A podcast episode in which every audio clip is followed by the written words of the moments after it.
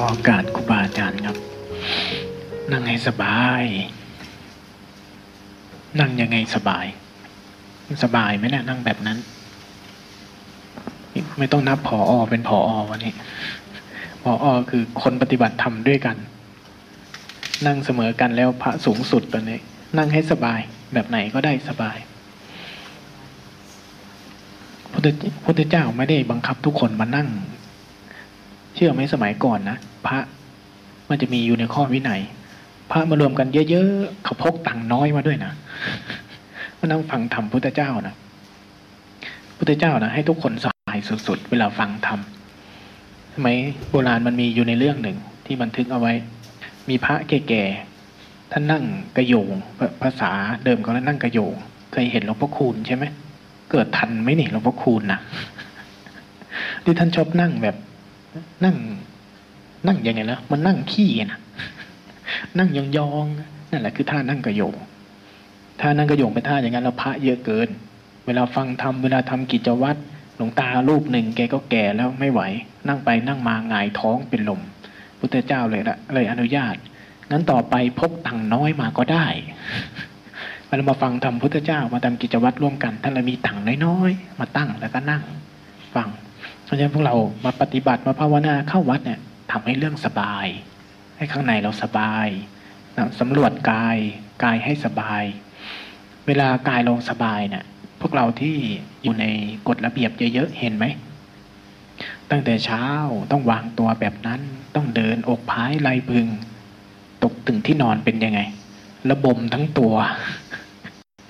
เราจะระบมทั้งตัวเลยนะ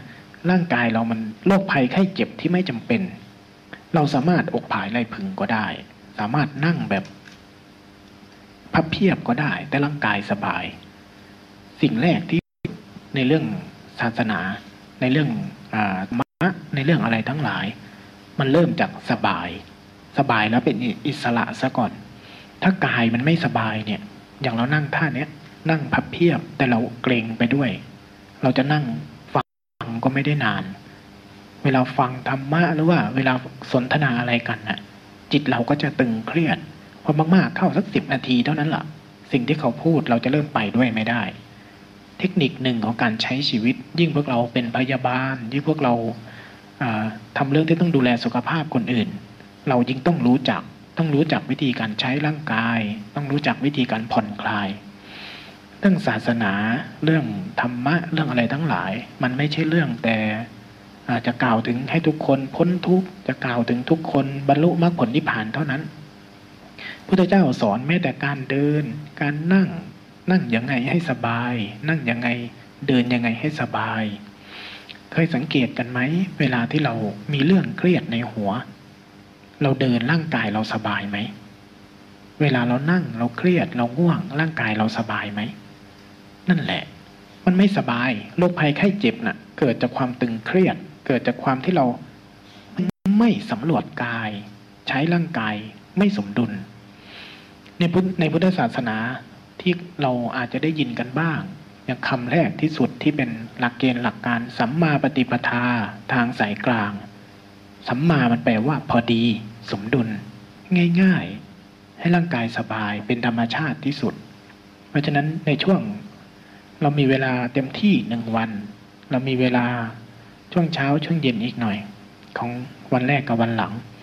ให้เราวางใจว่าเราจะมาสบายให้วันสองวันนี้เป็นเรื่องสบาย เป็นเรื่องพักผ่อน เรื่องที่เราต้องกลับไปเจอ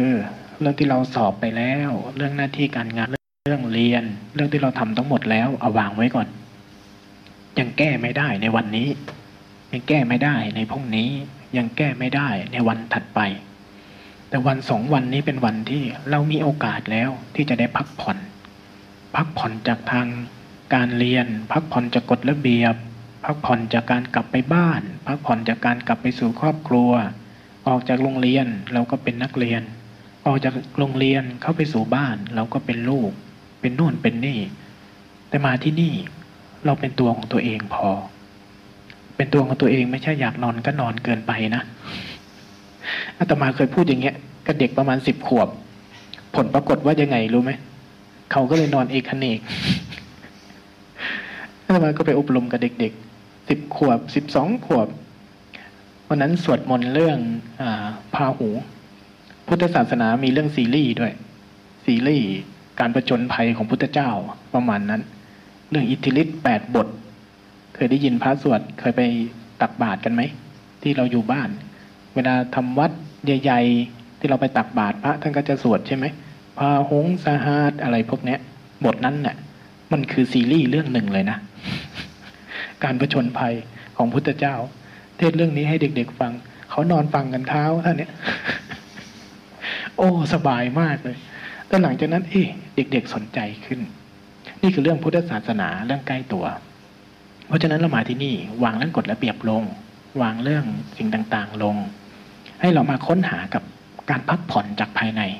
ทำยังไงที่เราจะสามารถพักผ่อนจากความคิด พักผ่อนจากเรื่องที่มันอยู่ในหัวเราตอนเนี้ย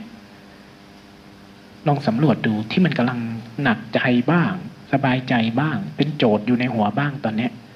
ถึงได้คำตอบมันทำอะไรได้ ไม่ได้คำตอบมันทำอะไรได้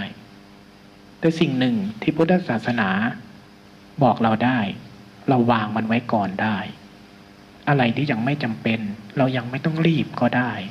อะไรที่ได้คำตอบแล้วได้วิธีการแล้ว เราเก็บมันไว้แค่ตรงนั้น เมื่อถึงเวลาเราก็ลงมือได้ แต่คนทั่วไปที่ไม่รู้เคล็ดลับ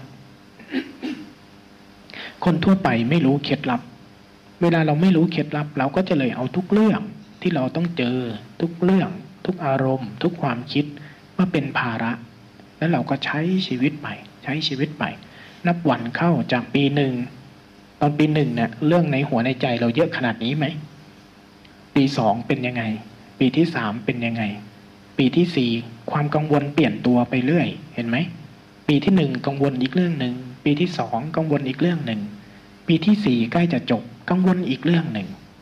คุณจบไปคุณได้งาน คุณก็เปลี่ยนเรื่องกังวลเหมือนเดิมมาแหละ เห็นไหม สิ่งหนึ่งที่จะตามเราไปตลอด คือเรื่องราวที่เป็นภาระในหัวในใจ แต่ถ้าใครรู้เคล็ดลับของการใช้ชีวิต เราจะเลือกเรื่องที่จำเป็น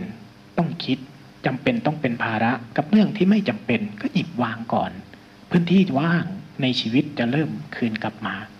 พุทธศาสนาให้เครื่องมือเหล่านี้เอาไว้กับพวกเรา จริงๆ เรื่องศาสนาเนี่ยมันไม่ใช่เรื่องที่ กล่าวแต่เรื่องความเชื่อ กล่าวแต่เรื่องบาปบุญที่เรามองไม่เห็น ไม่ได้กล่าวแต่เรื่องชีวิตหลังความตาย ไม่ได้กล่าวแต่เรื่องกรรมเก่าวิบากใหม่ที่ทำให้เราเกิดมาเป็นอย่างนั้นเกิดมาเป็นอย่างนี้ ไม่ใช่ไม่ใช่มีแต่เรื่องพวกนั้นนะไม่ใช่มีแต่เรื่องผีสางนางไม้พญานาคอิทธิปฏิหารความวิเศษอะไรทั้งหลาย ไม่ใช่มีแต่เรื่องพวกนั้น เรื่องพวกนั้นเป็นแค่เปลือกเป็นแค่ชั้นพื้นผิว ชั้นพื้นผิวของ ตัวตนแห่งชุดความรู้ พุทธศาสนาจริงๆ เป็นเรื่องของชุดความรู้ ชุดความรู้ที่เกี่ยวกับคนหนึ่งคน คนหนึ่งคนนี่แหละ พระพุทธเจ้าตอนที่ท่านออกบวชท่านไปค้นหาตัวท่าน ไปค้นหาคำตอบว่าตัวเราเองคืออะไรอา้าวพ่อเราก็ตาย เดี๋ยวพ่อเราก็ตาย เดี๋ยวคนนั้นก็แก่ทำไมวังวนเป็นเช่นนี้ชีวิตเป็นเช่นนี้ แต่ละคนเปลี่ยนเรื่องกัน โกรธเปลี่ยนเรื่องกันวิตกกังวล เปลี่ยนเรื่องกันรู้สึกดีรู้สึกไม่ดี แต่ทุกคนก็รู้สึกมันเหมือนกันอย่างหนึ่ง แล้วไอ้คำตอบเหล่านี้คืออะไรพุทธเจ้าไปแสวงหาคำตอบเหล่านี้ เพราะฉะนั้นชุดความรู้ที่พุทธเจ้าได้มา ก็จึงเป็นเรื่องของคนหนึ่งคน เช่นกัน ส่วนไอ้เรื่องที่เป็นเรื่องผีสางนางไม้ เป็นเรื่องอิทธิปฏิหาร เป็นเรื่องความเชื่อบุญเก่ากรรมใหม่อะไรทั้งหลาย เป็นเรื่องที่ปลีกย่อยออกไปจากนี้เท่านั้น แต่สาระจริง ๆ คือเรื่องเราหนึ่งคน ทีนี้เคล็ดลับของสิ่งที่พุทธเจ้าค้นพบ ท่านอธิบายว่าเราหนึ่งคนเนี่ยเราจะสามารถใช้ชีวิตได้อย่างมีความสุข ใช้ชีวิตอย่างมีอิสระในการเลือก ในการเลือกที่จะใช้การเวลาของชีวิตแบบไหน พุทธเจ้าเลยเอามาสาธยายและบอกไว้ จึงนำมาสู่กระบวนการของนำมาสู่กระบวนการของการภาวนานำมาสู่เครื่องมือ วิธีการที่จะไปไขเอาเคล็ดลับที่พระเจ้าทิ้งเอาไว้ แล้วเราค่อยๆค่อยๆใช้เคล็ดลับนั้นกับตัวเรา ใช้เคล็ดลับนั้นกับตัวเรา ที่เรามาทำเรื่องนี้มาเล่าสู่เรื่องนี้ มาเล่าสู่กันฟัง หาเครื่องไม้เครื่องมือ ปรับวิธีคิด ปรับกระบวนการ แล้วก็หาเคล็ดลับที่มันเป็นของเรา แล้วเราจะได้เคล็ดลับในการใช้ชีวิตเพิ่มขึ้น เท่านั้นเอง เพราะฉะนั้นให้เราสบายๆแต่พูดไปพูดมาเริ่มเครียดใช่ไหม ส่วนใหญ่เป็นปีสี่ใช่ไหมปีหนึ่งไปไหนหมด กลับบ้านหมด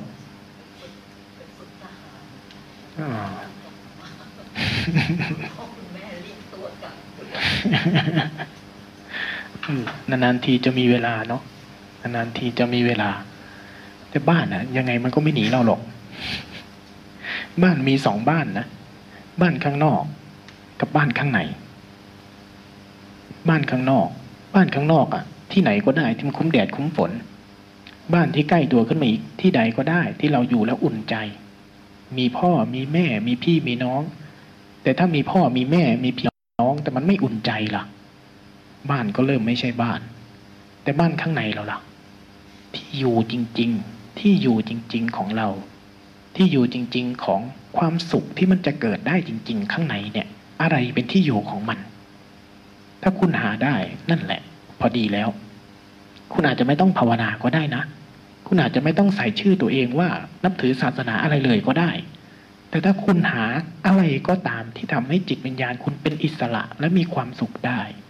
สามารถมีพลังในการเผชิญหน้ากับทุกสิ่งบนโลกนี้ได้ อย่างไม่หวั่นไหว แม้แต่การเจ็บการป่วยเรื่องราว ปัญหาทั้งหลายในชีวิตที่พร้อมจะเกิดขึ้นกับเรา แต่จิตเรามีที่อยู่เพียงพอที่จะเผชิญหน้า ศึกษาเรียนรู้และมีความสุขกับมันได้ นั่นคือบ้าน บ้านในจิตวิญญาณ แต่ละคนอาจจะมีความเชื่อต่างกัน ศาสนาหนึ่งอาจจะมีชุดความชุดที่ตอบเรื่องนี้อีกแบบหนึ่งพุทธศาสนาก็จะมีคำตอบอีกชุดหนึ่งอีกแบบหนึ่งที่ให้เราค่อยๆฟูมฟักบ้านภายในขึ้นบ้านภายในขึ้น ที่เรียกว่าภาวนาที่เรียกว่าเจริญสติที่เรียกว่าอะไรทั้งหลาย พวกเรานั่งอยู่เนี่ย ออกจากบ้านหรืออยังข้างใน มันกลับไปไหนแล้ว มันหนีออกจากบ้านปีนออกหน้าต่างไปแล้วเห็นไหม กลับไปสู่เรื่องกลับไปสู่ภาพในหัว ใช่ไหม เห็นไหมว่าเมื่อกี้มีภาพในหัวเกิดขึ้น นั่นแหละ นั่นแหละ ขโมย จิตนะ่ะ มันไม่อยู่บ้าน ข้างในเราจริงๆนะ่ะไม่ค่อยอยู่บ้าน มันชอบหนีไปกับภาพเหล่านั้น เพราะฉะนั้นสองสาวันเนี่ย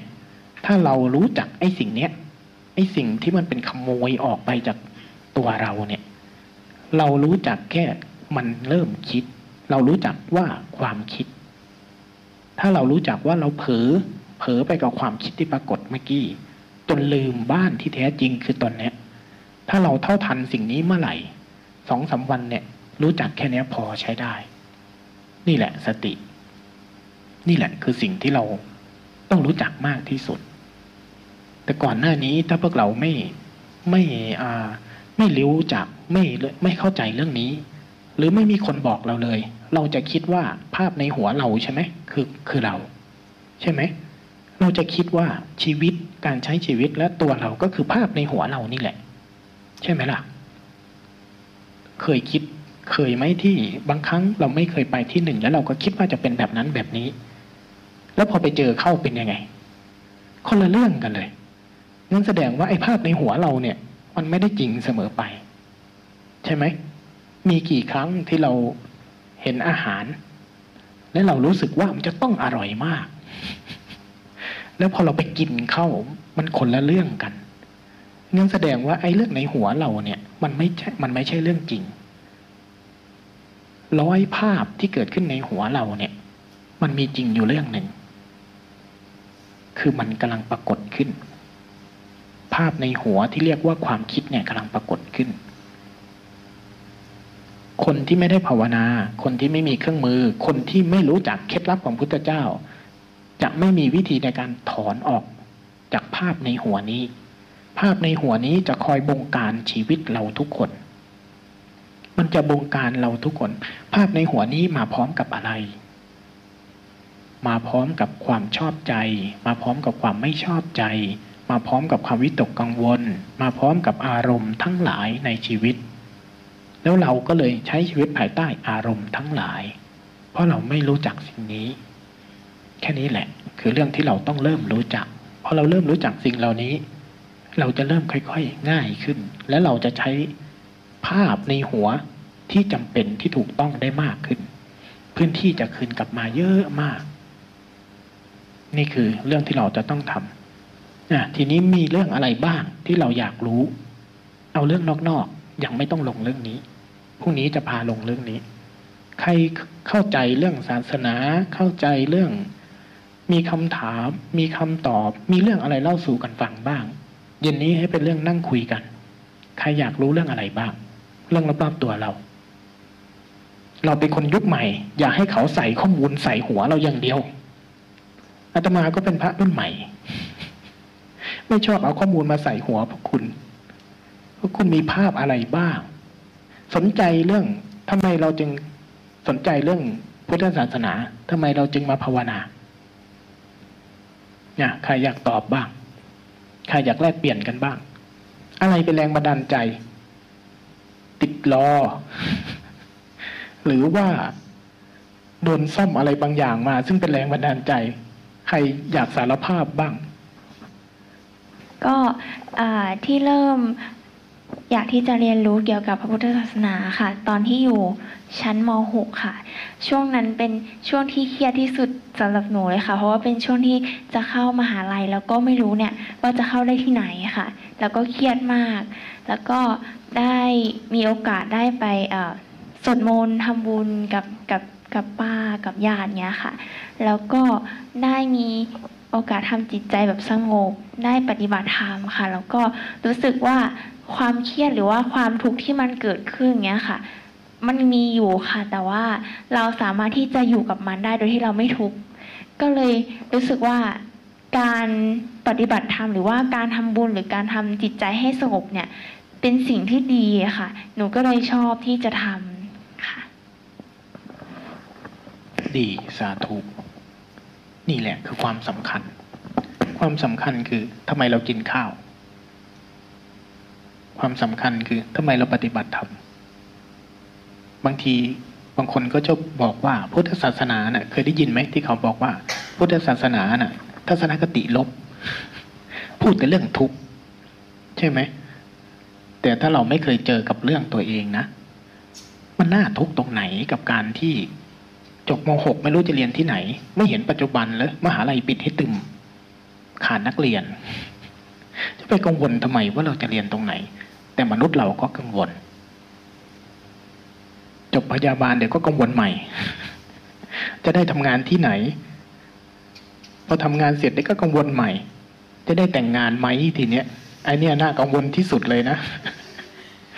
อัตราส่วนผู้ชายตอนนี้ถึงห้าห้าต่อหนึ่งหรือยังเมื่อก่อนมันสี่ต่อหนึ่งนะเขาว่าอะไรนะสี่ต่อหนึ่งคนหนึ่งเป็นตุ๊ดเป็นเกย์คนที่สองทุรทุพพลภาพ คนที่สามแต่งงานแล้ว เหลือ อยู่ช้อยที่หนึ่งไอ้หนึ่งนี้ต้องไปซอยอีก คนหนึ่งไม่หล่อจำพวกหนึ่งไม่หล่อคนช้อยที่เหลืออันหนึ่งเนี่ยพวกที่พอที่จะทำงานทำการ พอที่จะดีๆ ได้ก็หนีบวชพระหมดเลยเหลือน้อยลงน้อยลง มีโอกาสเป็นโสดสูงนะทีนี้เป็นความวิตกกังวลใหม่อีกละ เราจะมีความวิตกกังวลไปเรื่อยๆแต่ทีนี้ใครจะสามารถ ใครจะสามารถที่จะอยู่ท่ามกลางความวิตกกังวลเหล่านี้ ใครจะสามารถหา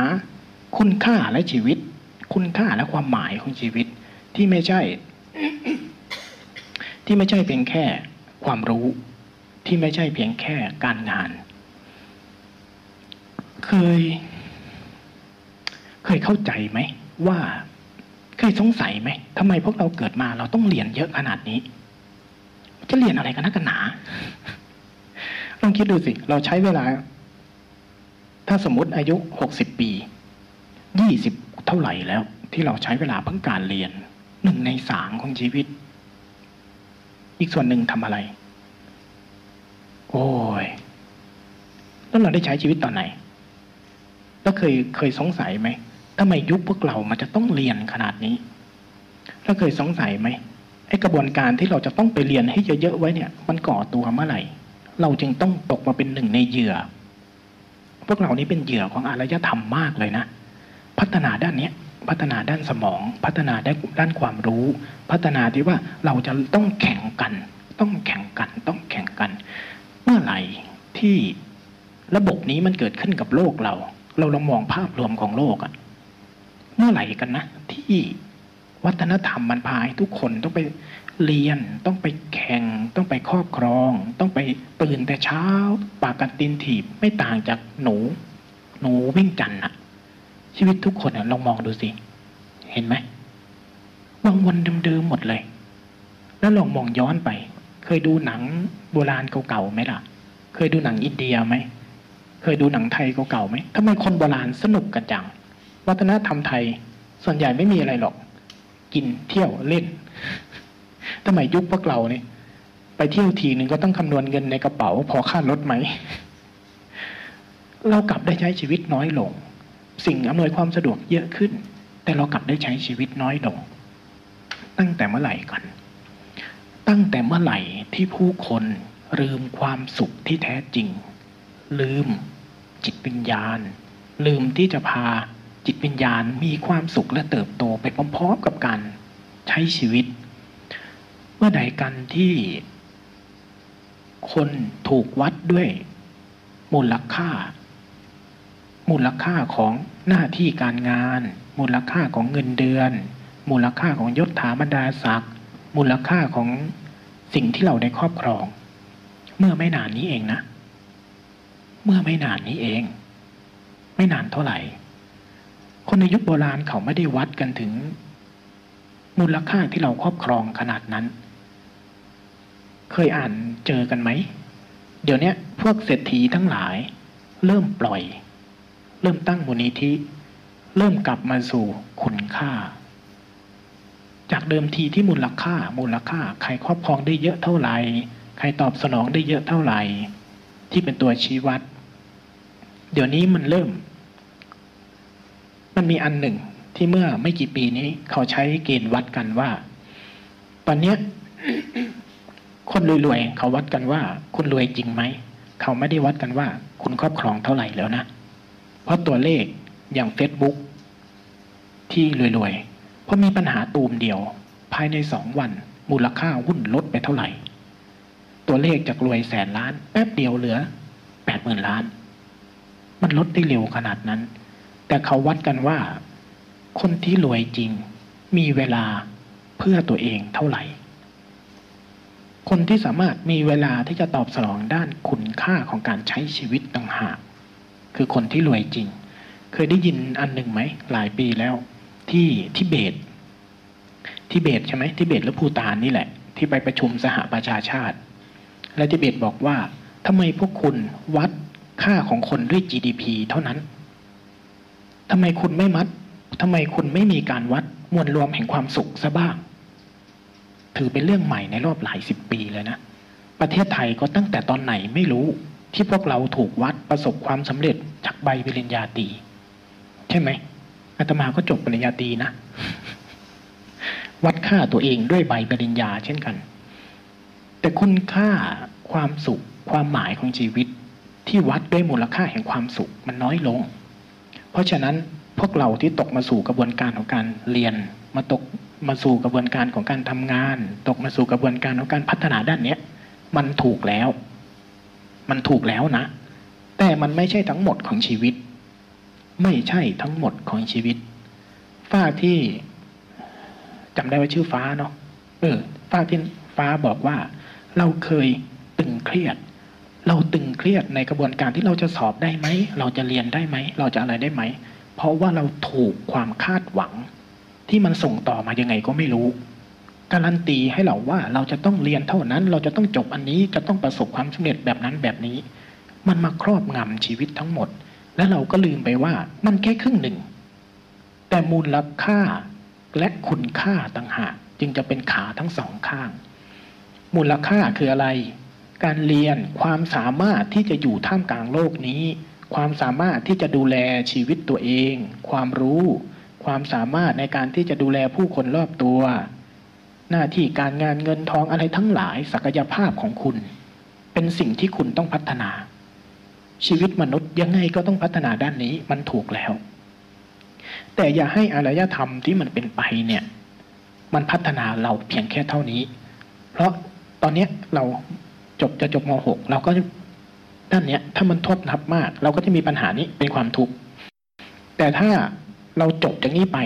ปัญหาหน้าที่การงาน ปัญหาครอบครัว พอมีลูกปัญหาลูกอีก แล้วมันก็จะเปลี่ยนปัญหา แต่วังวนเดิมก็จะเกิดขึ้นเกิดขึ้น เพราะเราเอาชุดความคิดของมูลค่าไปกำกับชีวิต แต่เราลืมไปว่าชีวิตน่ะ มันมีด้านของคุณค่า คุณลองถามตัวเองสิ ตั้งแต่เกิดจนตาย นอกจากกระบวนการเรียน กระบวนการทำงาน อะไรคือ ทุกคนนะ่ะยังไงก็ต้องตายนะ ใช่ไหม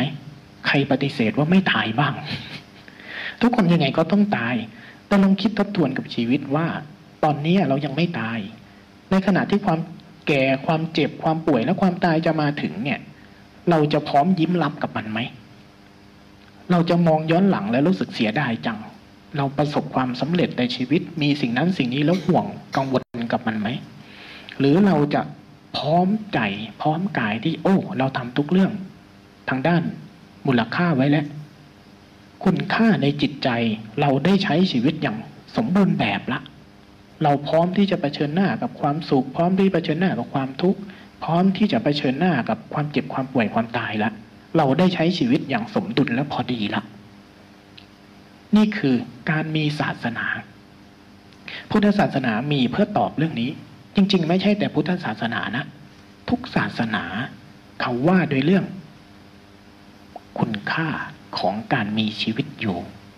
เพราะฉะนั้นคุณไม่ต้องมีศาสนาก็ได้ ไม่ต้องนับถืออะไรก็ได้ แต่ถ้าคุณสามารถตอบว่า คุณค่าและมูลค่าของชีวิตตัวเองคืออะไร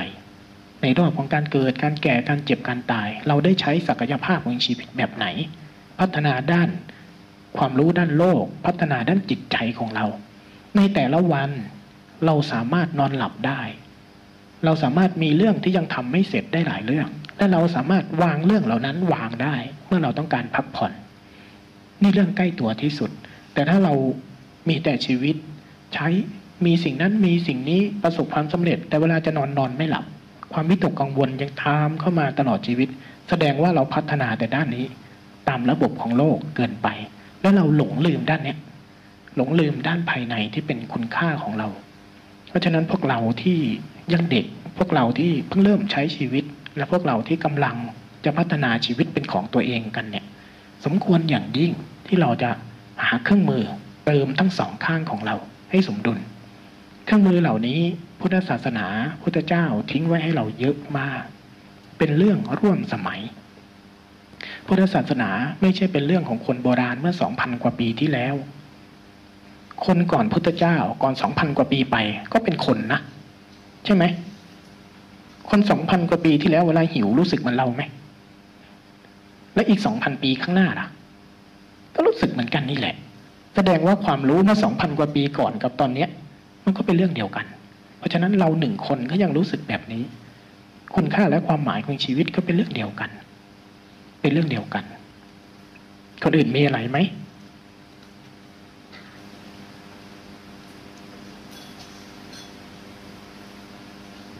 ก็หนูเคยไป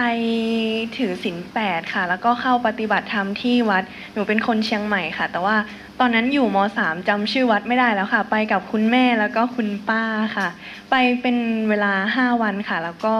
ได้ปฏิบัติธรรมก็คือนอนที่วัดค่ะ หนูก็ตอนนั้นอาจจะเป็นเพราะว่ายังไม่ค่อยมีความรู้เรื่องศาสนาพุทธมาก เพราะว่าเป็นคนที่เรียนโรงเรียนคริสเตียนมาตั้งแต่ เด็กๆเลยค่ะ แล้วก็ได้ไปแล้วหนูรู้สึกว่าคือตอนนั้นรู้สึกแค่ว่ารู้สึกสงบจิตใจค่ะ แต่ว่าระยะเวลา 5 วันก็ตัดขาดจากการเล่นโทรศัพท์มือถือ แล้วก็ชีวิตภายนอกค่ะ หนูรู้สึกว่ามันเหมือนกับได้คิดทบทวนชีวิตตัวเองที่ผ่านมา อาจจะแค่เป็นเวลาสั้นๆค่ะ 5 วัน แต่ว่าช่วงนั้นก็มีความเครียดหรือว่า ความทุกข์ก็เยอะอยู่เหมือนกันค่ะ เพราะว่าต้องย้ายโรงเรียนค่ะจากม .3 ขึ้นไปเรียนม .4 ก็ค่อนข้างที่จะเครียดอยู่เหมือนกันค่ะ การปฏิบัติธรรมช่วงนั้นคือการได้ไปนอนวัดเนาะอาตมาก็โตมากับแบบนี้นะ ตอนเด็กๆ พอถึงวันพระช่วงเข้าพรรษาอาตมาจะเห็นยายเตรียมตะกร้า ใส่ข้าวใส่ของและใส่หมาก เอาไปเคี้ยวกินที่วัดกัน ก็เลยถามยาย ยายไปทำอะไร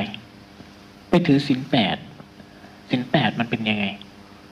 ไม่รู้ แล้วยายไปทำอะไร ไปฟังพระเทศ หลังจากพระเทศยายทำอะไร ก็นั่งเคี้ยวหมาก เวลาไปก็จะเห็นว่าพวกยายยายทั้งหลายก็จะไปจับกลุ่มกันมุมหนึ่ง แล้วก็จะแลกหมากกันกินก็นินทาลูกหลาน แต่นั่นแหละคือสิ่งที่มันค่อย ๆ เข้ามาในชีวิต สิ่งเหล่านี้ประเพณีของการถือศีลประเพณีของการถือศีลแปดมันคือช่วงเวลาที่ทำให้เราได้พัก ในวงจรของการใช้ชีวิตนะ มีสองแบบ ในยุคโบราณเลยนะ ในยุคที่ตั้งแต่เมื่อสองพันกว่าปีก่อนสองพันกว่าปีก่อน ส่วนที่เจริญของโลกนี้อารยธรรมที่เจริญจริง ๆ ของโลกนี้มีอยู่ไม่กี่จุด มีที่อินเดีย ที่จีน ที่แถวอินคาอะไรทั้งหลายที่พวกอารยธรรมถึงประมาณสี่พันปีที่เขารุ่งเรืองน่ะ แต่จะรุ่งเรืองเป็นหย่อมหย่อมหย่อม ในพื้นเพในยุคสองพันกว่าปีก่อน ที่เขาบันทึกเอาไว้เนี่ย ประมาณสี่พันกว่าปีด้วยซ้ำนะ พวกพราหมณ์ พวกชมพูทวีป ที่เราได้ยินเรื่องชมพูทวีปน่ะคือพวกของอินเดีย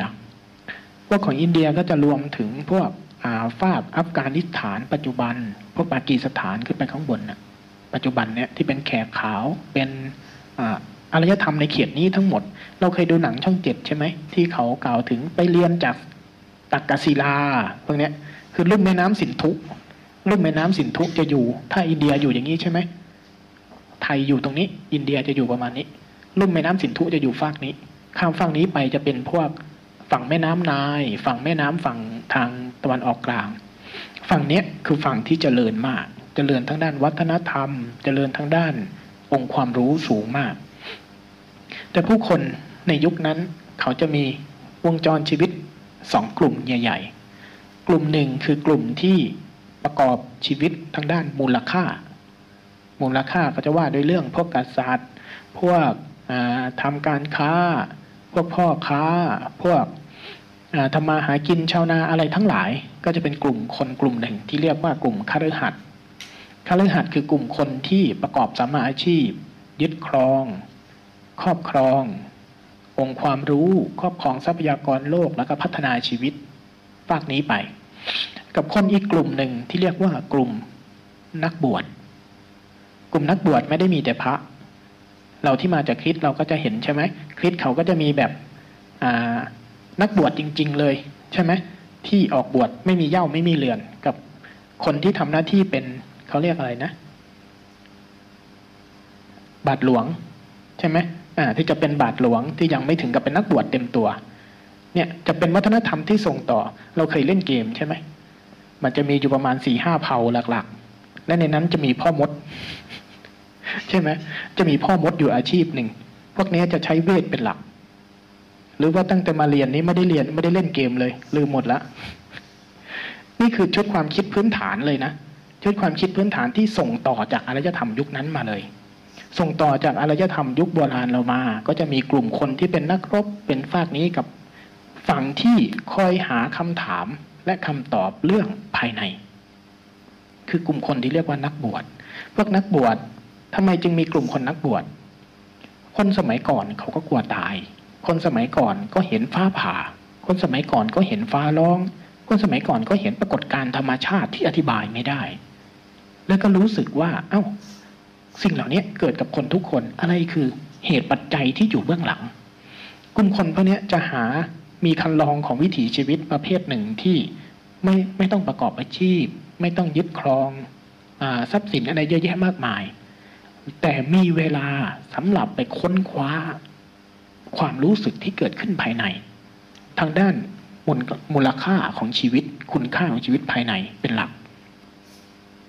กลุ่มนี้เรียกว่ากลุ่มนักบวชสมัยโบราณน่ะ ชีวิตจะแบ่งกันประมาณเนี้ยพวกชีวิตคนที่อยู่ในฝ้าของอาอาชีพหน้าที่การงานก็จะมีบางช่วง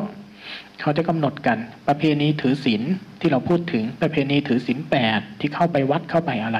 เกิดขึ้นก่อนพุทธศาสนาด้วยซ้ำเกิดขึ้นก่อนนะเกิดขึ้นก่อนพุทธศาสนาเรามี เกิดขึ้นมาตั้งนานแล้วที่ถึงช่วงหนึ่ง สามค่ำขึ้นสิบห้าค่ำเดือนสามอย่างเนี้ย ที่เราจะได้ยินบ่อยๆว่าสิบห้าค่ำเดือนสามสิบห้าค่ำเดือนหกที่เป็นวันวิสาขะวันมาฆะคือวันที่พระจันทร์ส่องสว่างที่สุด สมัยโบราณเวลาเป็นค่ำเหล่านี้ท้องฟ้าแล้วมันจะเปิดกว้างมันจะเป็นรอบของพระอาทิตย์พระจันทร์ที่มันจะได้รังสีต่อกัน มันจะทำให้พื้นที่มันสว่างเยอะ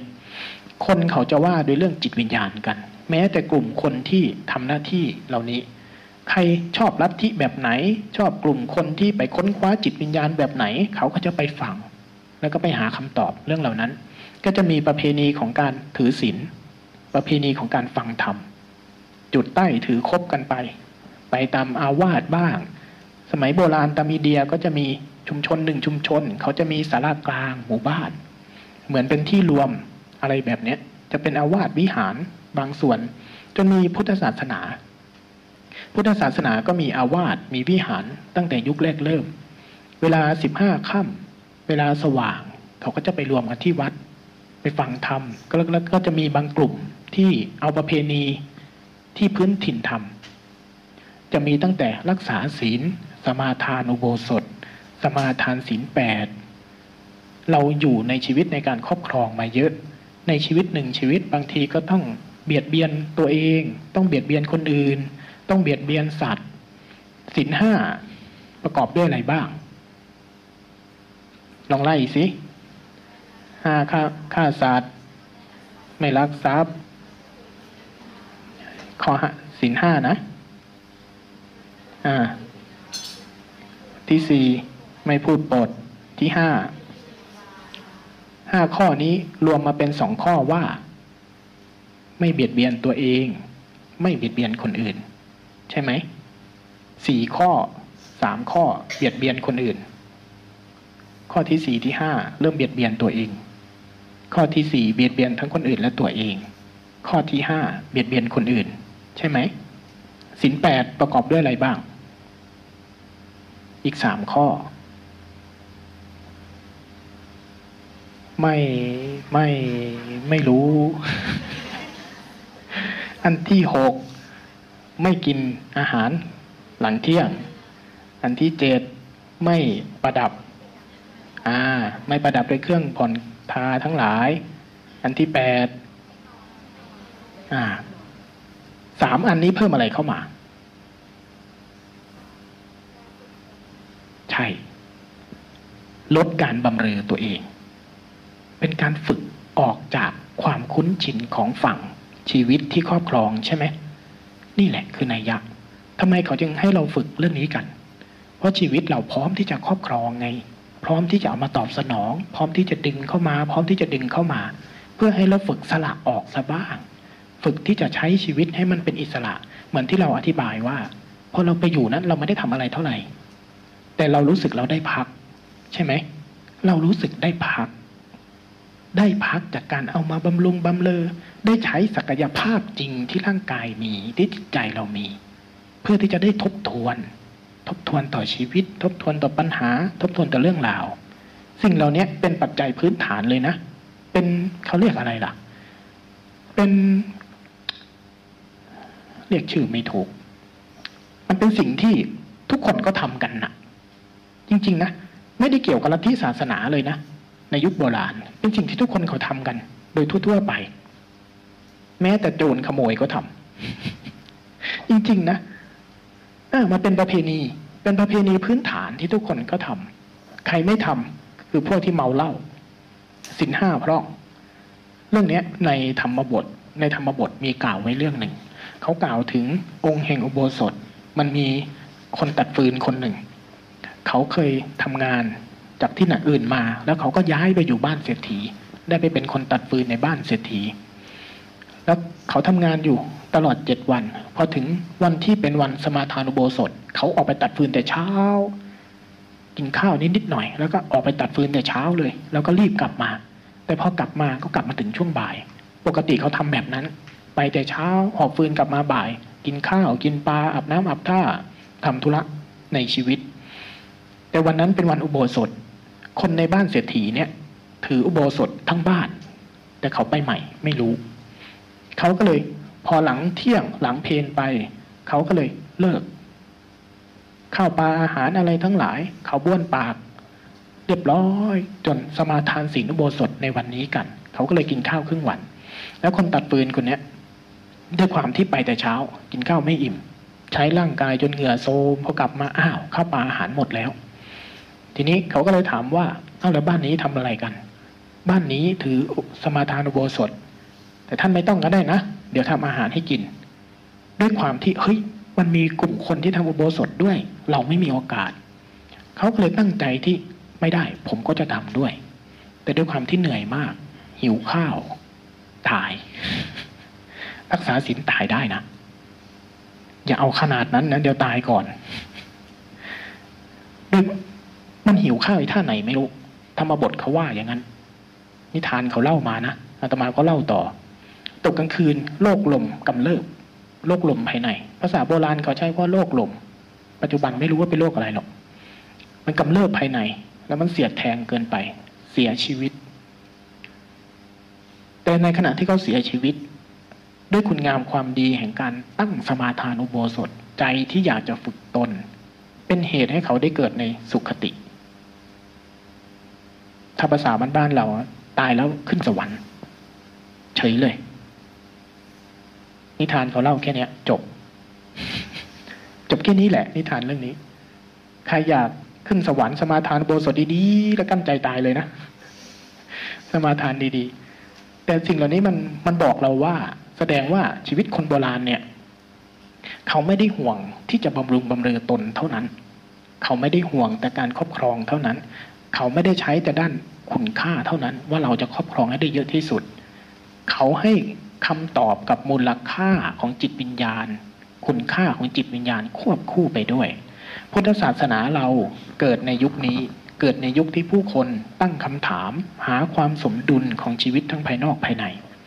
ประเทศไทยเราโชคดีที่รับเอาพุทธศาสนา เข้ามาเป็นส่วนหนึ่งทำให้วัฒนธรรมประเพณีไทยลองสังเกตดูสิ วัฒนธรรมประเพณีไทยรอบตัวเราน่ะ นอกจากเป็นกิจกรรม มันจะมีตอบว่าคุณค่าของมันคืออะไร มันจะแฝงในยยะแต่ละสิ่งเอาไว้ ประเพณีที่ใกล้ๆเราที่เพิ่งหมดไป อย่างลอยกระทงอย่างเนี้ย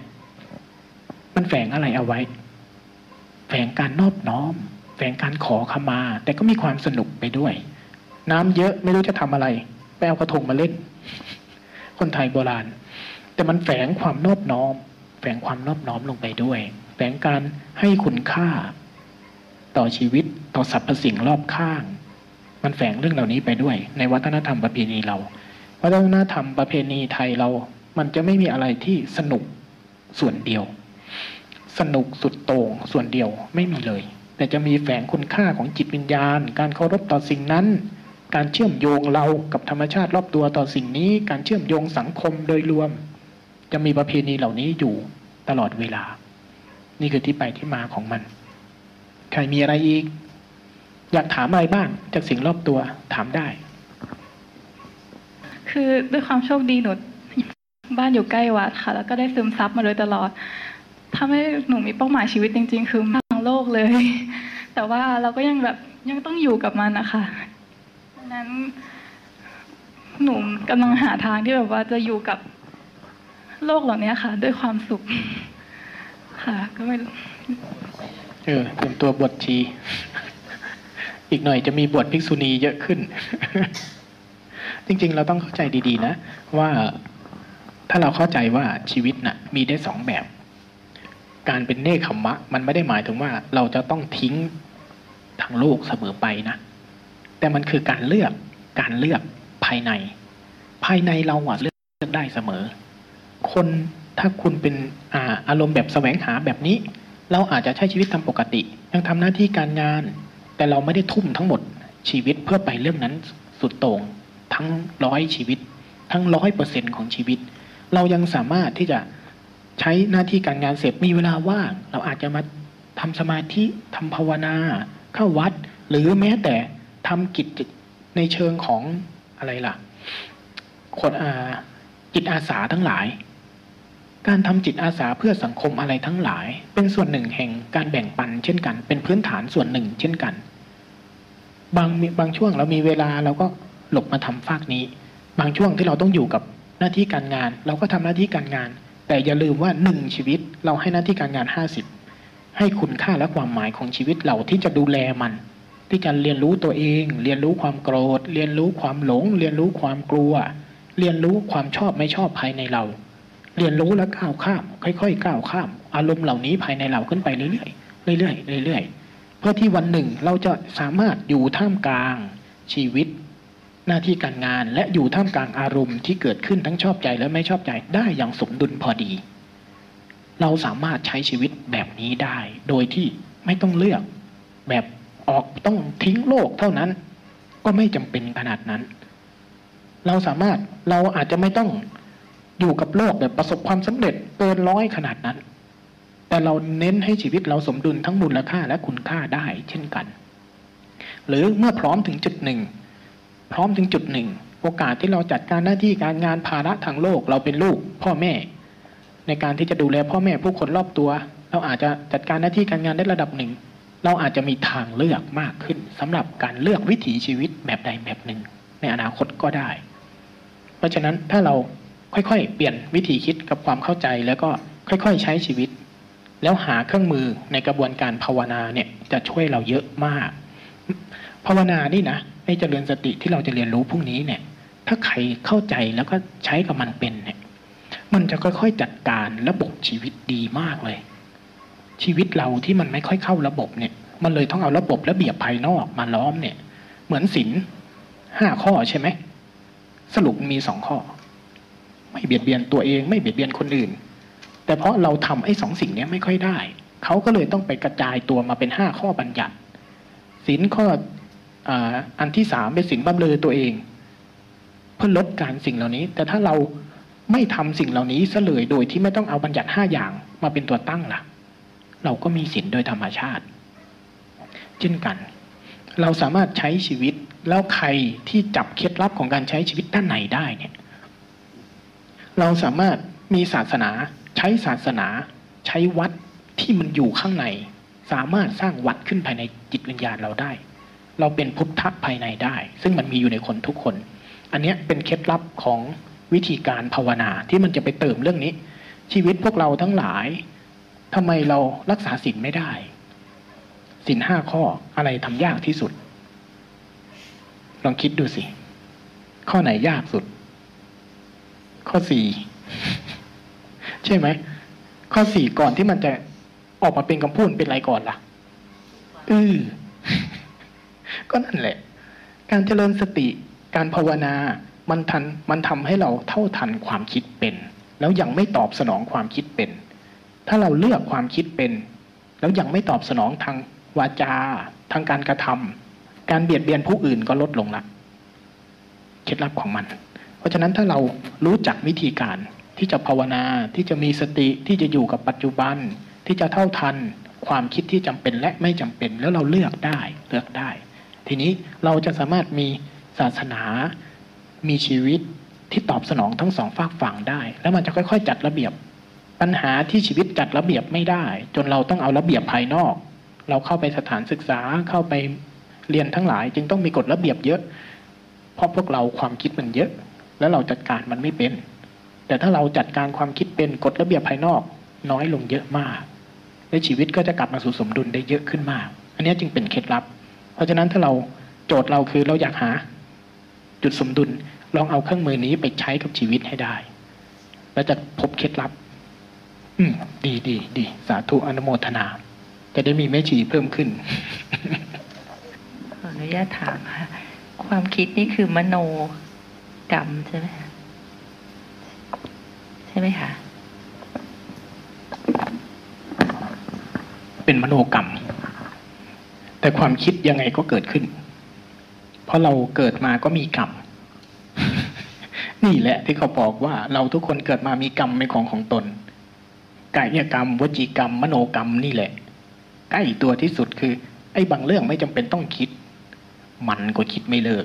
นี่แหละกรรมชัดๆเลย เรื่องบางเรื่องไม่ต้องวิตกกังวลก็ได้ แต่มันก็ไม่ยอม นี่แหละ กรรม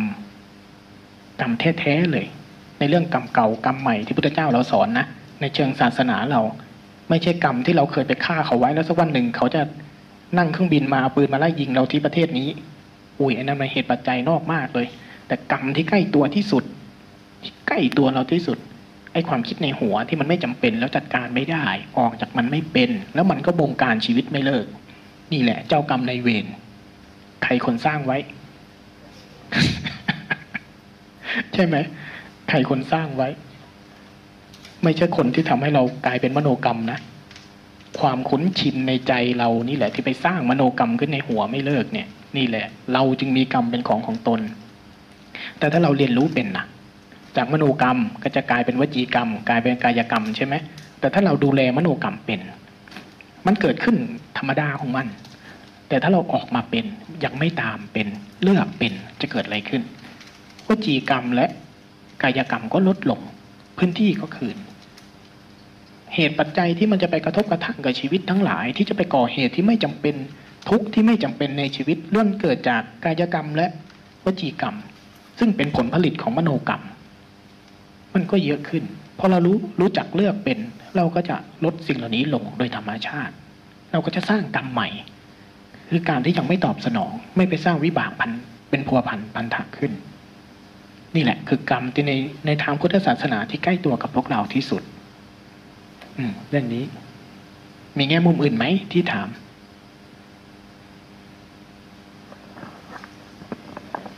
จะอยากทำให้แบบ มันไม่ไปยุ่งกับทั้งเรื่องดีและไม่ดี อย่างเงี้ยค่ะ ทางไหน มโนกรรมอะค่ะไม่ให้ใจมันคิดดีและไม่ดีใช่ไหมใช่รู้จักมันซะรู้จักวิธีคิดของเขาซะแรกๆละความคิดไม่ดีให้เร็ว ถ้ามันคิดไม่ดีบ่อยๆคิดเชิงบวกซะบ้างถ้าโกรธคนนี้อ้าวงั้นลองแผ่เมตตามันซะบ้าง แต่เมื่อเราเชี่ยวชาญที่จะเห็นความคิดแล้วถอยออกมาจากความคิดเป็น ทีนี้ไม่ว่าความคิดดีหรือไม่ดีถ้าไม่จำเป็นเราวางได้หมดเลย ปล่อยให้มันอยู่อย่างนั้น แล้วเราก็ไม่ได้ไปทำตาม แต่เครื่องมือเนี้ยคือสิ่งที่เรียกว่าภาวนา การภาวนาจะทำให้เราสามารถที่จะปล่อยทั้งความคิดดีและไม่และไม่ดีเอาไว้ตรงนั้นได้ โดยที่ยังไม่ทำตามได้ เครื่องมือนี้คือเครื่องมือที่เรียกว่าภาวนา เพื่อทำสิ่งนี้แหละ ลองเรียนรู้อันนี้ดู แล้วเราจะสามารถรู้เลย โอ้เคล็ดลับของชีวิตนะ มันไม่ได้ยากเลย มันยากตอนไม่รู้จัก อะไรก็ตามไม่รู้จักยากหมดแหละความยากของภาวนาคือทำยังไงจะรู้จักมันนั่นแหละ ยากที่สุด แต่เมื่อไหร่ที่รู้จักมันแล้ว โอ้มันง่ายแค่นี้เลย เคล็ดลับของชีวิตล่ะมีอย่างอื่นไหมเมื่อกี้ที่ที่พระอาจารย์บอกว่า ไม่ให้เราคิดเนี่ยทั้งด้านไม่ดีแล้วก็ด้านดีอะค่ะ หนูเข้าใจว่าด้านไม่ดีเราไม่คิดใช่ แต่ว่าด้านดีทำไมเราต้องไม่ไม่คิดได้ล่ะคะ มันเป็นสเต็ปเราคิดดี เคยไหมบางครั้งคิดดีแทบตายสุดท้ายไปจบด้วย เคยเห็นไหมบางครั้งเราก็คิดดีแทบตายนะแล้วโมโห เวลาที่คนไม่เข้าใจว่าเราทำดี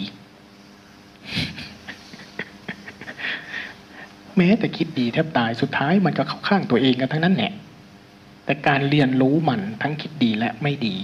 แต่ความคิดไม่ดีน่ะ มันนำไปสู่การกระทำที่ไม่ดีได้เยอะกว่า ความคิดดี บางครั้งคิดดีจริง ๆ นะปรารถนาดีจริง ๆ แต่มันดีของเรา เห็นไหมไอ้ความคิดของเราน่ะ เคยเคยมีไหมล่ะปรารถนาดีกับเพื่อนแล้วทำให้เพื่อน แต่เขากลับไม่ต้องการ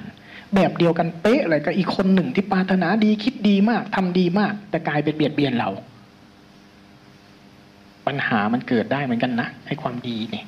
แต่การที่ถอยออกมาจากความคิดดีและไม่ดี มันจะทำให้เรารู้จักผลกระทบของความคิดนั้น ว่ามันดีจริงไหม เกิดประโยชน์ไหม ควรจะเลือกไหม หรือไม่ควรจะเลือก ควรจะทำไหม หรือไม่ควรจะทำจากการที่คิดดีแล้วทำตลอด คิดดีแล้วทำตลอด ถ้าระหว่างทั้งไม่ดี เราก็จะเริ่มเรียนรู้ความคิดดี ความคิดดีที่มันเป็นประโยชน์ มันจึงควรทำทีนี้วิธีการที่เราจะเลือกความคิดดีออกมาก็จะดีขึ้น บริสุทธิ์ขึ้น แล้วปัญหาในการที่เอาความคิดดีไปเบียดเบียนกันก็จะน้อยลงด้วย แต่ในขณะที่เรายังความคิดไม่ดีเยอะๆเนี่ย เอาความคิดดีช่วยมันก่อน มันจะเหมือนความมืดกับความสว่างนะถ้ามันมืดเข้าไปในความคิดไม่ดี แล้วมันเข้าไปกระทำตามความคิดไม่ดีนะผลกระทบมันเยอะกว่าเท่านั้น พุทธศาสนาจึงกล่าวไว้สามหลักบันไดสามขั้น ละอกุศลจเจริญกุศลทำจิตให้ผ่องใสทำจิตให้ผ่องใสคือยำตามทั้งดีและไม่ดี แล้วเลือกสิ่งที่เป็นประโยชน์ เป็นสาระไม่กระทบเขาไม่กระทบเรา แต่เป็นประโยชน์ จะนำเรื่องนี้เข้ามาด้วย เป็นศีลสมาธิปัญญา เป็นขั้นตอนอมีอะไรไหมเคย เคยได้ยินอย่างที่โบราณเขาบอกว่าฝึกที่ยังไม่มีพุทธศาสนาแล้วเขาฝึกภาวนามาก่อนแล้วอะฝึกภาวนามาเยอะแล้ว แต่ว่าเขาก็ที่เขาบอกก็ยังไม่หลุดพ้นจนพุทธเจ้าท่านตัดสรูปมีวิธีพระธรรมของท่านถึงจะตัดสรูปได้อะงั้นภาวนาอย่างเดียวก็ก็ไม่สามารถทำให้อืมหลุดพ้นได้ ภาวนาแต่ไม่ถูกกระบวนการ ใช่ค่ะอ่ามันเหมือนเราอยากกินต้ม แต่เราไปผัดมันเป็นอาหารเหมือนกัน แต่มันปลายทางมันคือบำบำบัดความหิวเหมือนกัน แต่ในขณะที่อันหนึงอาจจะเป็นผลกระทบอีกแบบหนึ่งคนก่อนหน้าพุทธเจ้าก็มีกระบวนการภาวนา กระบวนการจิตตะภายใน มันอยู่ที่โจทย์ของเขา บางครั้งคนสมัยก่อนเขาก็มีเพื่ออา อิทธิฤทธิ์เพื่อความใช้กำลังของจิต ไปทำสิ่งนั้นสิ่งนี้ตามต้องการบ้าง ตามไม่ต้องการบ้าง บางพวกก็ตั้งอยากหาที่สุดมรรคผลนิพพาน เช่นกันก็มี วิธีการของคนเหล่านั้นก็จะไปทำทางกายบ้างทรมานทางกาย สร้างเหตุปัจจัยแปลกๆทางกาย เพื่อจะดูว่าที่สุดของฝั่งกายคืออะไร อีกกลุ่มหนึ่งก็ไปทำเหตุปัจจัยภายในจิต ใช้ สิ่งของบ้าง ใช้โน่นใช้นี่บ้าง หรือสมาธิภาวนาบ้าง แต่กระบวนการที่มีก่อนพุทธเจ้าทั้งหมด เขาทำอยู่สิ่งหนึ่งเหมือนกัน คือไปทำให้จิตมันเป็นอะไรบางอย่าง ไปบังคับให้จิตมันนิ่ง เวลาทำทางกาย เขาก็จะไปทรมานกายให้มันถึงที่สุด ไม่ให้มันเป็นอย่างนั้นไม่ให้มันเป็นอย่างนี้เวลาไปทำทางจิต เขาก็จะพาให้จิตมันนิ่งที่สุด ให้มันไม่เจออะไรที่สุด เขาจะไปทำกับบางสิ่ง ทางกายทางใจ ชุดความรู้เดิมก่อนมีพุทธเจ้า คนก่อนหน้าพุทธเจ้าที่ทำจิตภาวนา พวกนี้จึงเราเคยได้ยินพวกออิทธิปฏิหารหรือสีชีภัย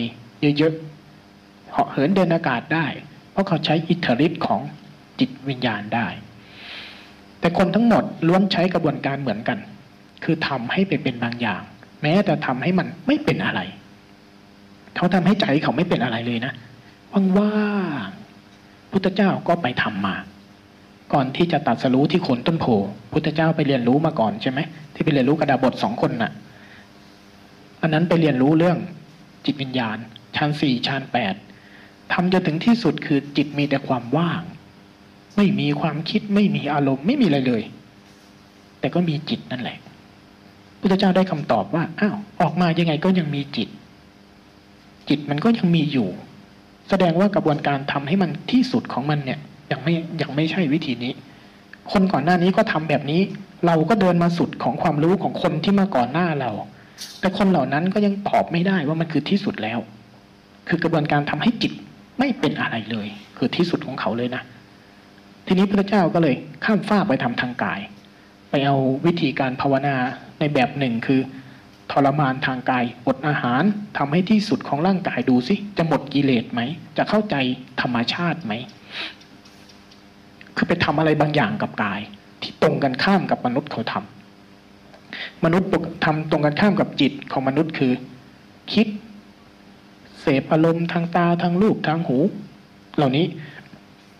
กระบวนการภาวนาจึงทำให้จิตอยู่นิ่งที่สุด แล้วไม่เป็นอะไรที่สุด ทางกายมนุษย์ทั่วไปใช้การกินอาหารใช้การบำรุงบำเรอพระพุทธเจ้าก็จึงไปทำที่สุดของกระบวนการทางกายคือไม่ไม่เติมอะไรให้มันเลย จนให้มันเป็นที่สุดบางอย่าง จนมันสลายไปดูสิว่ามันจะถึงที่สุดไหมพุทธเจ้าก็ไม่ถึงที่สุดทำจนทางกายก็รู้ว่าไม่ใช่ทาง ทีนี้ในกระบวนการองค์ความรู้สองชุดเนี่ย มันเหมือนกันตรงที่ไปทำให้มันเป็น แล้วพุทธเจ้าก็รู้ว่าชุดความรู้นี้มีมนุษย์ก่อนหน้าเราที่ทำมาแล้ว เหลืออย่างหนึ่งที่ยังไม่เคยทำนั่งดู นั่งดูความเป็นไปของธรรมชาติ ให้วงจรของกาย วงจรของใจ วงจรของความคิด วงจรของผัสสะอายตนะความปวดความเมื่อยอะไรทั้งหลายที่มันเกิดจริง ๆ ตอนนี้มันแสดงความจริงของมัน แทนที่เราจะไปบอกให้มันเป็น แทนที่เราจะไปทำให้มันเป็น ไปเค้นให้มันได้งั้นลองดูสิว่าไอ้ธรรมชาติมันบอกอะไรจริง ๆ บ้าง เราจะบอกมันต่อให้เรามีอิทธิฤทธิ์ทางใจขนาดไหนที่จะบังคับให้ฝนตก บังคับให้แดดออก สุดท้ายมันก็เป็นเหมือนเดิม บังคับฝนมันตก เดี๋ยวมันก็หยุด เดี๋ยวมันก็หยุดตก และไอ้ฝนที่มันตกโดยที่ไม่มีใครบังคับเยอะแยะเลย ใช่ไหมอ้าวงั้นแสดงว่าไอ้ธรรมชาติทั้งหลายเนี่ยมีวงจร มีธรรมชาติมีวงจร นั่นแสดงว่าเราเองก็น่าจะเป็นวงจรหนึ่ง และชุดความรู้นี้ยังไม่มีใครทำพุทธเจ้าก็เลยอ้องั้นลองดูสิ เข้าสมาธิใช้กำลังของการนั่งเฝ้าดู ปล่อยให้ความคิด ปล่อยให้อารมณ์ ปล่อยให้ความปวดความเมื่อย ปล่อยให้ธรรมชาติทั้งหลายแสดงตัว แสดงตัว ท่านก็นั่งเฝ้าดู กระบวนการของการก่อตัวขึ้นของความปวด ความเมื่อย ลมหายใจที่เข้าที่ออก ความคิด ความวิตก ความกังวลอะไรทั้งหลายที่แสดงตัวอยู่ต่อหน้า แล้วก็แค่ดู แค่นั่งเฝ้าดู รับรู้ต่อความเป็นจริงที่กำลังปรากฏกำลังปรากฏ ชุดความรู้นี้จึงเรียกว่าวิปัสสนา การเห็นธรรมชาติทั้งหลายตามความเป็นจริง ตามความเป็นจริงคือในขณะที่มันกำลังแสดงตัวอยู่ปัจจุบันเนี่ยในขณะที่ธรรมชาติปัจจุบันกำลังแสดงตัวเนี่ย แสดงตัวผ่านอะไรชัดที่สุด ผ่านกาย เห็นไหม นั่งแป๊บเดียวเดี๋ยวก็ปวด เดี๋ยวก็เมื่อย แต่เรามักจะหลงลืม แล้วไปอยู่กับไอ้ทางใจในหัว พุทธเจ้าถอดออกจากไปอยู่ในภาพในในหัว ออกมานั่งเฝ้าดูปรากฏการณ์ของธรรมชาติ ผ่านกาย ผ่านใจ ผ่านสิ่งที่กำลังปรากฏ แล้วดูว่าสิ่งเหล่านี้มันแสดงอะไร มันบอกอะไร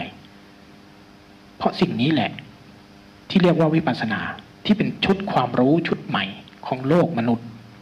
ขนาดนั้นนะความพิสดารของความรู้พุทธเจ้าเนี่ย ก่อนหน้านี้ไม่เคยมีใครทำอย่างนี้เลย ขนาดนั้น และหลังพุทธเจ้าก็ไม่เคยมีใครทำแบบนี้อีกเช่นกัน กี่พันปีมาแล้ว ไม่ว่าจะเป็นทฤษฎีวิทยาศาสตร์ องค์ความรู้สมัยใหม่สมัยเก่าล้วนทำให้มีโจทย์บางอย่าง แล้วไปเปลี่ยนแปลงไปกระทำ ไปเติมไปแต่งให้มันเป็นบางอย่างตลอด ชุดความรู้เดี่ยวของพุทธศาสนา ชุดความรู้ของพุทธเจ้า คือชุดความรู้ที่ให้ธรรมชาติและวงจรความเป็นจริงของสิ่งเหล่านี้ บอกความ เมื่อความจริงสิ่งนี้แสดงตัวณปัจจุบัน มันจะค่อยๆเข้าใจ เข้าใจเหตุ เข้าใจกระบวนการเกิด เขาจึงยอมรับพุทธศาสนาว่ามีส่วนที่คล้ายคลึงกับวิทยาศาสตร์เยอะมาก จากกระบวนการความรู้ที่จะไปบังคับให้ฝนมันตก สมัยปัจจุบันก็เอาฝนเทียมไปใส่ สมัยปัจจุบันก็จะไปทำให้เป็นอย่างนั้นอย่างนี้ขึ้นมาพุทธเจ้าแค่เข้าใจว่าโอ้ฝนมันตก เพราะกระบวนการของเหมือนวิทยาศาสตร์อธิบาย ไอ้น้ำความร้อนความเย็นกันตัวเป็นฝน เมื่อมีฝนเมื่อระเหยจากฝนก็กลายไปเป็นก้อนเมฆ เหตุปัจจัยได้ก้อนเมฆละลายก็กลายเป็นฝน ธรรมชาติอะเป็นวังวนที่อิงอาศัยซึ่งกันและกัน เป็นเหตุปัจจัยซึ่งกันและกันทุกสิ่ง ไม่มีอะไรคงอยู่แต่เดิม ไม่มีอะไรคงที่เหมือนเดิม เป็นแต่กระบวนการที่เรียกว่าไตรลักษณ์ไตรลักษณ์คือกระบวนการ กระบวนการของธรรมชาติทุกสิ่ง ในลม ในฝน ในธรรมชาติ ในความปวด ในความเมื่อย ในความคิด ในความโกรธ ในความชอบใจในความไม่ชอบใจ ที่ปรากฏกับเราที่ปรากฏรอบตัวเราล้วนมีกระบวนการบางอย่าง อยู่เสมอ และกระบวนการนั้นเรียกว่าไตรลักษณ์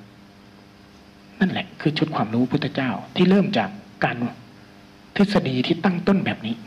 แล้วทีนี้พุทธเจ้าก็เริ่ม ค่อย ๆ เข้าใจจากตัวท่าน จากความคิดอารมณ์ความโกรธไม่ทั้งหลาย แทนที่จะไปจัดการ แทนที่จะไปเลือก จึงมาสู่คำถามที่เราว่าทำไม จึงละความคิดดีละความคิดไม่ดี จึงควรละความคิดดีด้วย เพราะที่จะได้นั่งดูมันว่ากระบวนการทั้งความคิดดีและไม่ดีเนี่ยมาจากอะไรบ้าง ถ้าเราเลือกความคิดดีๆ ความคิดไม่ดีก็จะสอนหลังความคิดดี เราก็จะเป็นอิสระอย่างแท้จริงจากทั้งชุดความคิดของธรรมชาติเหล่านั้นไม่ได้ เราก็จะตกอยู่ภายใต้ชุดความคิดชุดหนึ่ง ที่จะพาเราไปสู่การกระทำ แต่เราจะไม่ได้ถอยมาดูวงจรของธรรมชาติ และเป็นผู้เลือก แต่อารมณ์และความคิดภายในเราจะเป็นตัวบงการชีวิตเรา นี่คือสเต็ปต่อมาของพุทธศาสนาเรา นี่คือหลักการนี่คือกระบวนการ เข้าใจไหม เข้าใจอันนี้ไหม เข้าใจชุดความรู้พุทธเจ้าไหม เห็นไหมว่าพิสดาร เห็นไหมพิสดารขนาดนั้นนะ ต้องวิทยาศาสตร์เรื่องลมเรื่องฝนมันเป็นกระบวนการของธรรมชาติ ต้องเอาไอ้นั่นไปเติมต้องเอานี่ไปใส่เนี่ย โอ้ยพุทธเจ้าเข้าใจมาก่อนนั้น เขาเข้าใจมาก่อนนั้น มันจะมีคำกล่าวไง เราฝน ต้นไม้เป็นสิ่งเดียวกัน น้ำที่เรากินเข้าไประเหยเป็นเหงื่อยามเราเข้าห้องน้ำ ไหลไปสู่ต้นไม้ ต้นไม้ดูดซึมเข้าไป สู่ใบ จากใบคายเป็นไอน้ำระเหยสู่ท้องฟ้า จากท้องฟ้าจับตัวเป็นเมฆโดนความร้อนความเย็น กลายเป็นหยดน้ำจากหยดน้ำไหลซึมเข้าแม่น้ำจากแม่น้ำสูบขึ้นมา เป็นน้ำให้เราดื่ม กลายเป็นชาที่เราชง กลายเป็นน้ำที่เรากิน ผ่านร่างกายเราวนกลับบอกใหม่ เห็นไหม ทุกสิ่งล้วนเป็นปฏิสัมพันธ์เชื่อมโยงทั้งหมดเลย ชุดความรู้แบบเนี้ยคือชุดความรู้พุทธเจ้า ที่เกิดจากการนั่งเฝ้าดู พิสดารพิสดารมากๆ แต่มันคือช่องทางที่เป็นทางออกเมื่อใดที่เราเข้าใจจากธรรมชาติรอบตัว เราจะก็เราก็จะเข้าใจว่า ความคิด ความโกรธ ความพอใจ ความไม่พอใจ ความเครียด สิ่งเหล่านี้คืออะไร ก่อตัวเพราะอะไร หายไปแบบไหน เมื่อเราเห็นวงจรของเขามากขึ้น เราก็จะไม่ไปตามเขามากขึ้น ไม่ไปจัดการเขามากขึ้น ไปยอมรับและอยู่ร่วมกับสภาวะอารมณ์เหล่านี้ได้มากขึ้น ปัญหาของเราตอนนี้คืออะไรล่ะ ความเครียดที่เกิดขึ้น ความคิดที่เกิดขึ้น อะไรคือปัญหาจากชุดความรู้พุทธเจ้า เราก็โดดไปเต็มตัวเลย เราเข้าไปจัดการ เราเข้าไปเป็นตาม เราเข้าไปเติม แต่เราไม่เคยถอยออกมานั่งดู เราไม่เคยถอย และเราคิดว่าความคิดและอารมณ์นั้นคือเรา ความเครียดนั้นเป็นเราที่จะต้องจัดการ ที่จะต้องให้หาย ที่จะต้องให้อยู่ อยากให้อารมณ์ดีเกิด อยากให้อารมณ์ไม่ดีหาย เพราะเราทำอย่างนั้น แล้วมันหายจริงไหมหาย ชั่วคราว แล้วก็วนมาใหม่ หายชั่วคราววนมาใหม่ จะวนอยู่เช่นนั้น แต่ถ้าเรารู้จักการถอยออกมาสักนิดนึง แล้วก็ดูวังวนมากเข้า มากเข้า เราจะเป็นอิสระ นี่คือชุดความรู้นี่คือ การจะถอยกลับมาเนี่ย มันต้องมีเทคนิค มันต้องมีเทคนิค คือสิ่งที่เรียกว่าภาวนาทั้งหมดเนี่ย เพื่อให้เราทำสิ่งนี้เป็น เอาวิชาชุดความรู้พุทธเจ้านะมาถอดแบบเรียนกับชีวิตจริงของเราให้เป็น เท่านั้นเองคือสิ่งที่เรียกว่าภาวนาอะสองทุ่มครึ่งแล้วมีใครมีอะไรอีกไหม ที่จะสนทนากัน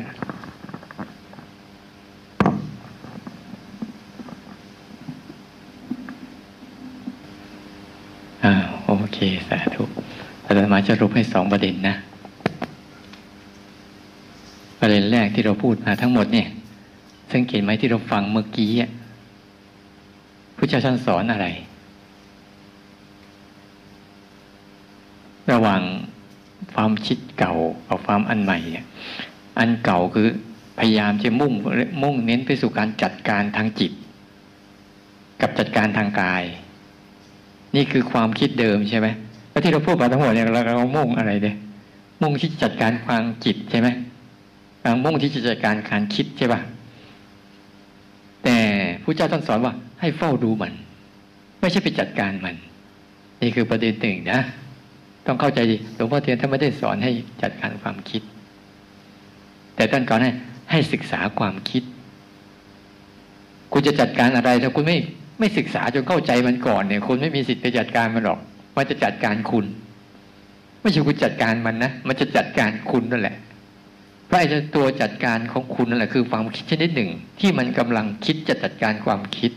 ผลสุดท้ายเนี่ย คุณจะอยู่ในวังวนของมันไม่ใช่ออกจากมัน แต่พระเจ้าท่านสอนว่า ให้นั่งดูมัน ให้ศึกษามัน นี่คือประเด็นหนึ่งนะที่เราต้องปรับทิศปรับกันใหม่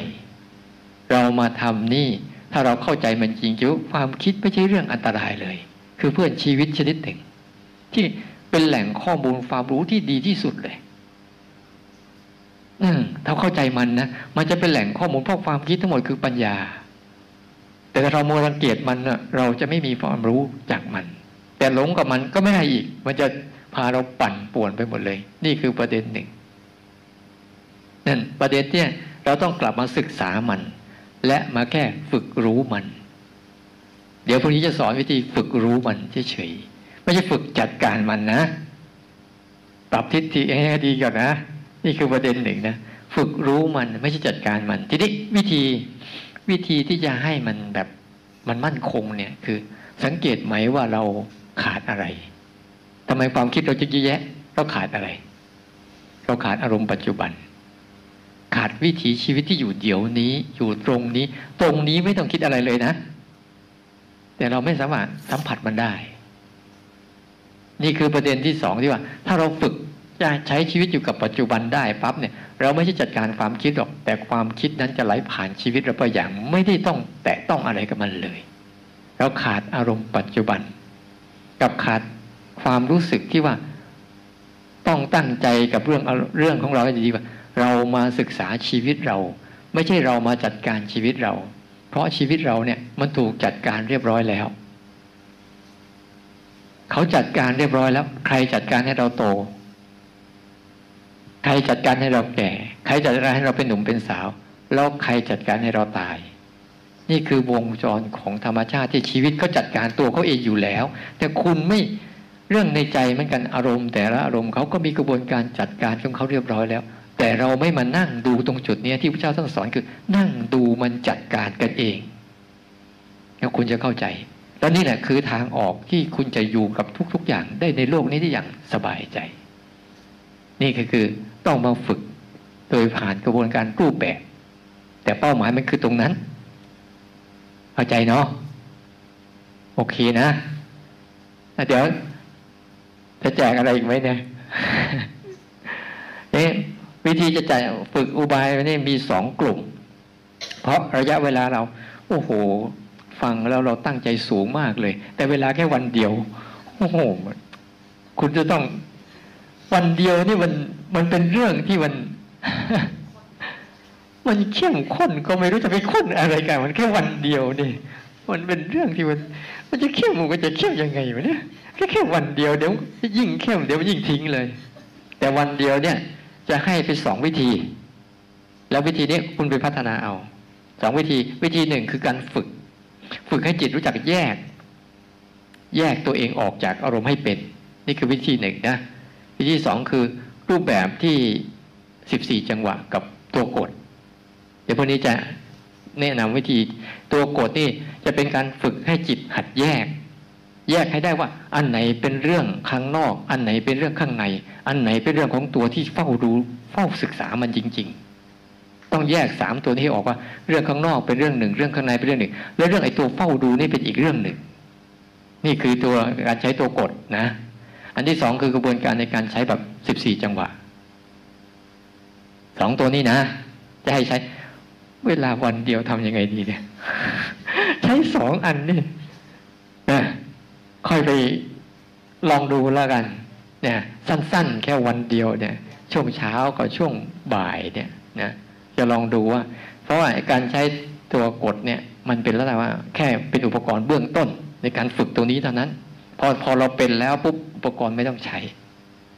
เราต้องการปลุกให้เขาตื่นขึ้นมาเป็นฝึกเรียกว่าฝึกวิชาพระเจ้าให้เป็นคือ เฝ้าดูมันให้เป็น ตอนเนี้ย เราเฝ้าดูไม่เป็นใช่ไหมเราเฝ้าแต่คิดกับมันเป็น คิดกับมันทุกเรื่อง เป็นกับมันทุกเรื่อง แต่เฝ้าดูมันเป็นนี่ไม่เป็นสักเรื่อง พวกเราอะ พอแค่ฟังปุ๊บเราก็จะเข้าไปจัดการอีกแล้วก็เสร็จอีกแล้ว อันนี้เดี๋ยวลองดูนะ ลองเอาตัวนี้แจกไปก่อนซิว่า วิธีตัวกดแต่กดยังไงแต่เดี๋ยวค่อยแจกแจกหนังสือไปอ่านก่อน สั้นๆ เอาแจก เดี๋ยวก่อนเราเราเราลองกันแล้วเราแจกก็ได้นะ เดี๋ยวเรากราบพระพร้อมกัน แล้วแจกไปไปที่พักไปลองไปศึกษาข้อมูลเล่นดูก่อน